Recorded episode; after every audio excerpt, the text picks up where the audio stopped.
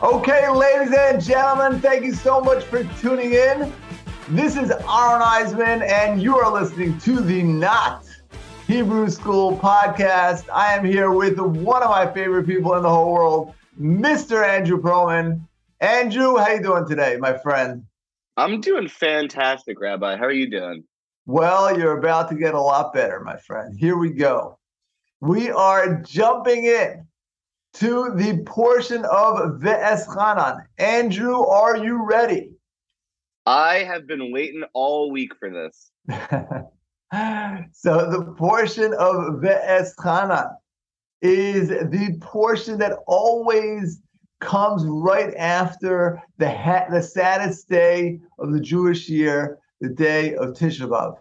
And Ve'eschanan literally means uh, Moshe is talking to the Jewish people, and he is telling how he begged God to allow him to go into the land of Israel. And God refused. Now, this week's Torah portion, this week's Shabbos, it's called Shabbos Nachamu, the Shabbos of comfort. Now, why? And and actually, for for seven weeks after Tisha B'av are, are the, uh, uh, the the weeks of comfort comforting us the three weeks of mourning that preceded Tisha B'Av.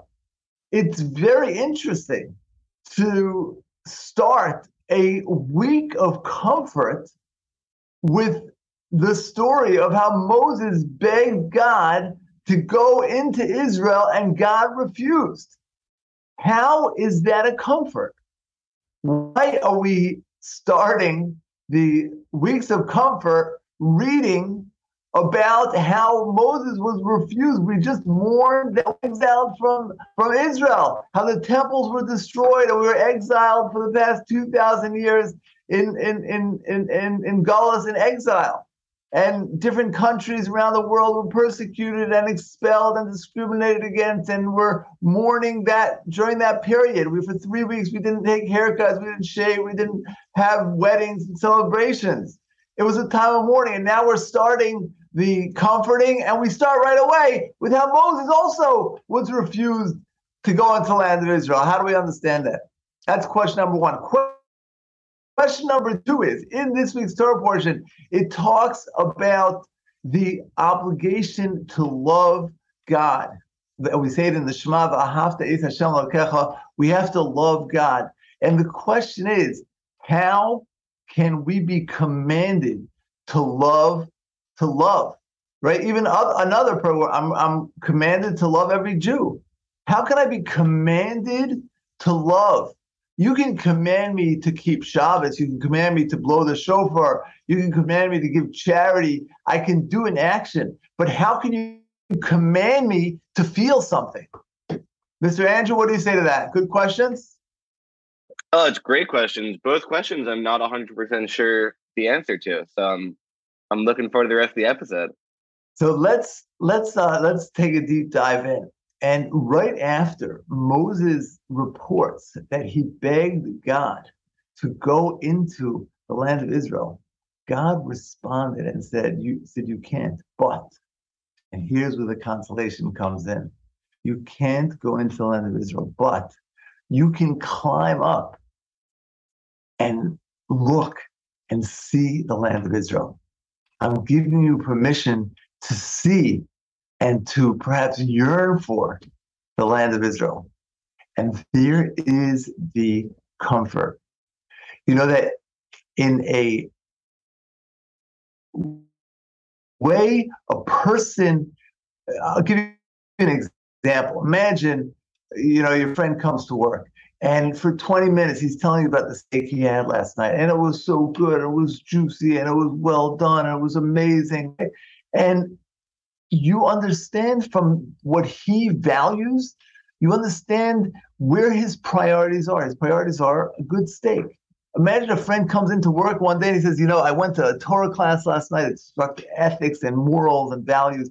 And he's expounding on this, this idea. So you get the idea, you understand that this person, that's what they value. Moses wasn't allowed to go into the land of Israel, but by yearning for the land of Israel.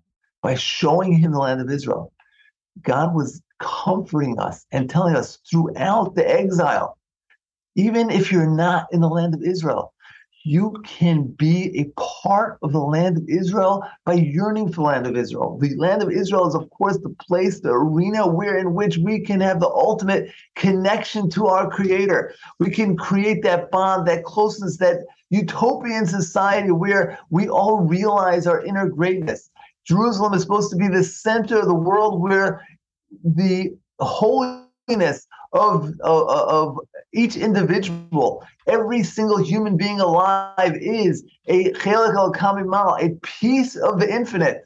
And the place where the factory that produces that attitude is the temple that was destroyed. And Jerusalem and, and Israel is supposed to be the hub where we as Jewish people go to remember that we are a piece of the infinite and then act holy and act kind and act good and act caring and act giving and act act like we are godly beings, which we are, and that will permeate the world so that the entire world will act that way. And that is what we're mourning the loss of. The consolation that the, the reason why it's uh, the week of comfort is because although Moses also couldn't go to the land of Israel, and throughout thousands of years of exile, we couldn't go to the land of Israel. Moses also couldn't go to the land of Israel. But the message is you can yearn for the land of Israel. And when you yearn for the land of Israel, you become a yearner. You you live that way. Rav, uh, Rav Nachman Bulman said an amazing idea I heard from Moshe Hauer, quoting Rav Nachman Bulman, that I would rather people live in I would rather people live in America and yearn for the land of Israel than live in Israel and yearn for America. Why? Because you are what you yearn for, what you prioritize, what you seek. By Moses looking at the land of Israel, he was creating a yearning within himself and for all his all, all of us now that we can yearn to be in a in a world where everything everyone is peaceful everyone is united everyone is connected and and and we are living our ideal existence being good kind holy unification of mankind. And that starts in in the land of israel. And and uh, what we have today is so much fighting and strife and hatred and and uh, and and and and friction that is because the factory that produces unity has been burnt down. That is the temple. We mourn the temple that was burned down, and, and therefore uh, the comfort is that even though we don't have the temple, we have the temple, we can yearn for the ideals where which we would have gotten from the when the, when the temple stood, and that is that is one idea. But there's perhaps an even uh, broader concept. You see, when you are in the land of Israel, you are just in that part of the land where you are. But by seeing the whole land of Israel, you sort of absorb even more of the land of Israel by seeing the whole thing. You know, um, I remember the, you know, when my when my mom passed away. So at the end of the end of her life, she was very limited, uh, and then when she passed away, it was very interesting because, you know, when we were with her when she was limited at the end of her life, that's who she was. But once she passed away, we were able to see her whole life. And it was such a beautiful, you know, just a beautiful tapestry of of, of, of good and kindness and, and and loving acts of loving kindness and just uh, such a wonderful, wonderful person. So, but by seeing the broad land of Israel, perhaps they were getting even more of an understanding. Moses was getting even more of understanding than if he was actually physically experiencing the land of Israel. You know, there's a you know when we when uh, this perhaps people have heard of a shiva house. Uh, right, a shiva house is where you go when somebody uh, passes away for seven days after the uh, the someone loses a relative. People go to the house, and you know, unfortunately, sometimes people think that the job is to just keep their mind off the death, but it's exact the opposite. It's supposed to keep their mind on the on the uh, person who died, if if they want to. Obviously, you know, you always let them lead the way. But the the ideal way is that they should be speaking and and uh, communicating ideas that they learned from the person who died and sharing that with others and in this way create that yearning although i can't be with this individual i can live my life of yearning to at least connect to lessons person uh, so that is the that is the uh, that is the concept of uh, that's comfort. The comfort is that Moses looked and by by looking he was the yearn the land of Israel. And as we go through exile, you know, thank God for the past uh, you know a couple years we're, we're married to be in the land of Israel. Many people live there. Uh, thank God. But for thousands of years of our exile, we could never go to the land of Israel. And you know this, uh, and, and even now, you know this, uh, the, you know the the Israel of today is not the Israel with the temple. And uh, what we're yearning for is the rebuilt temple, a time when everybody will realize their greatness, a temple which will permeate holiness throughout the world. So that is the uh, that, that is what we're mourning, and that's what the comfort is. The comfort is that even though we don't have it, we can yearn for it.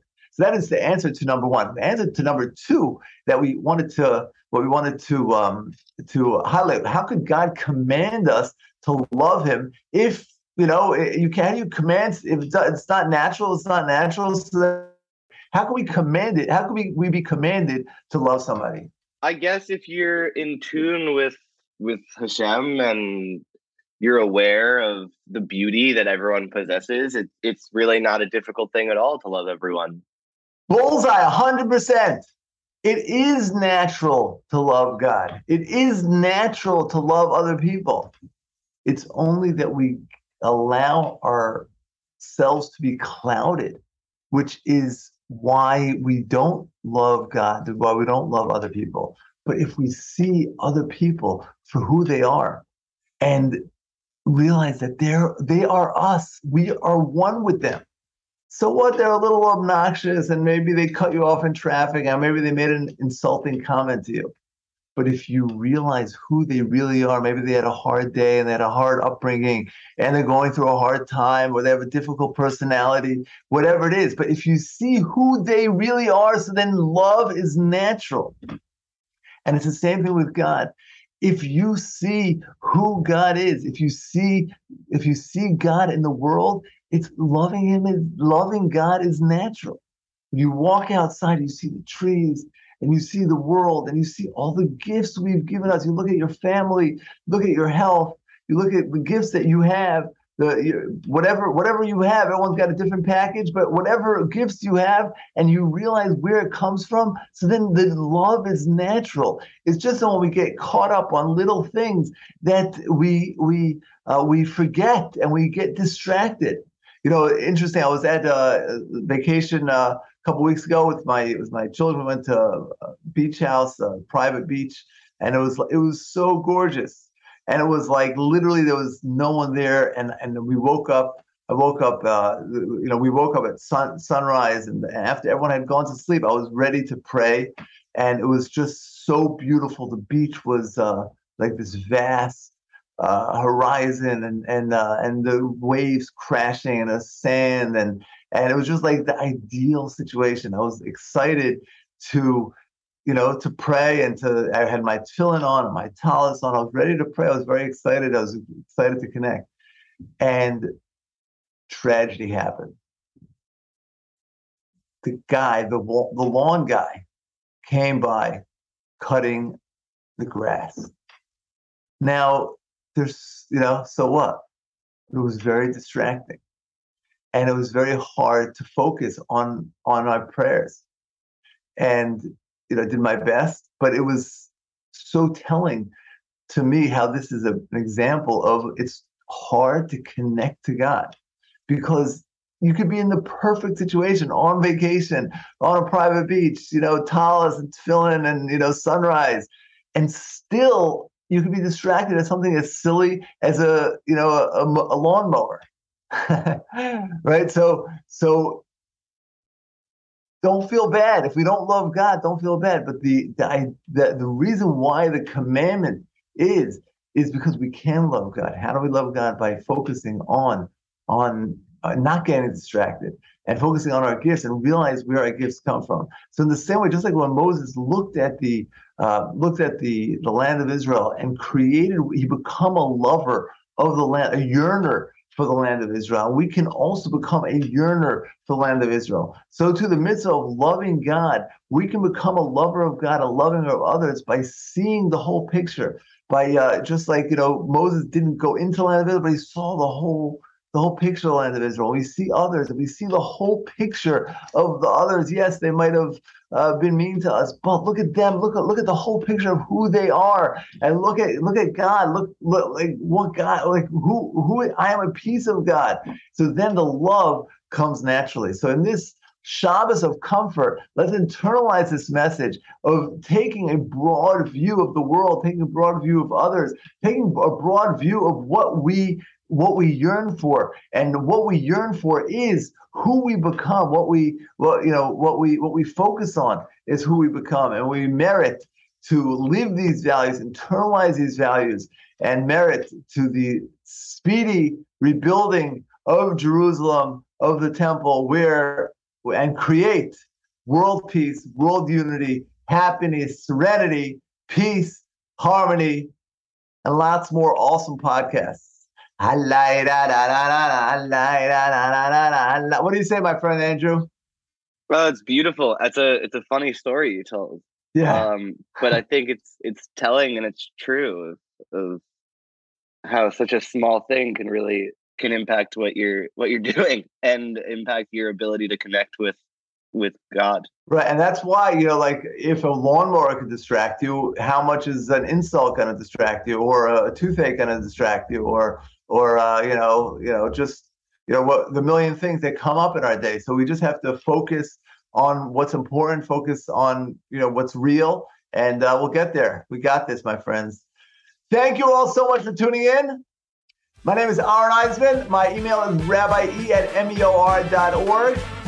And uh, looking forward to next time. Have an awesome week.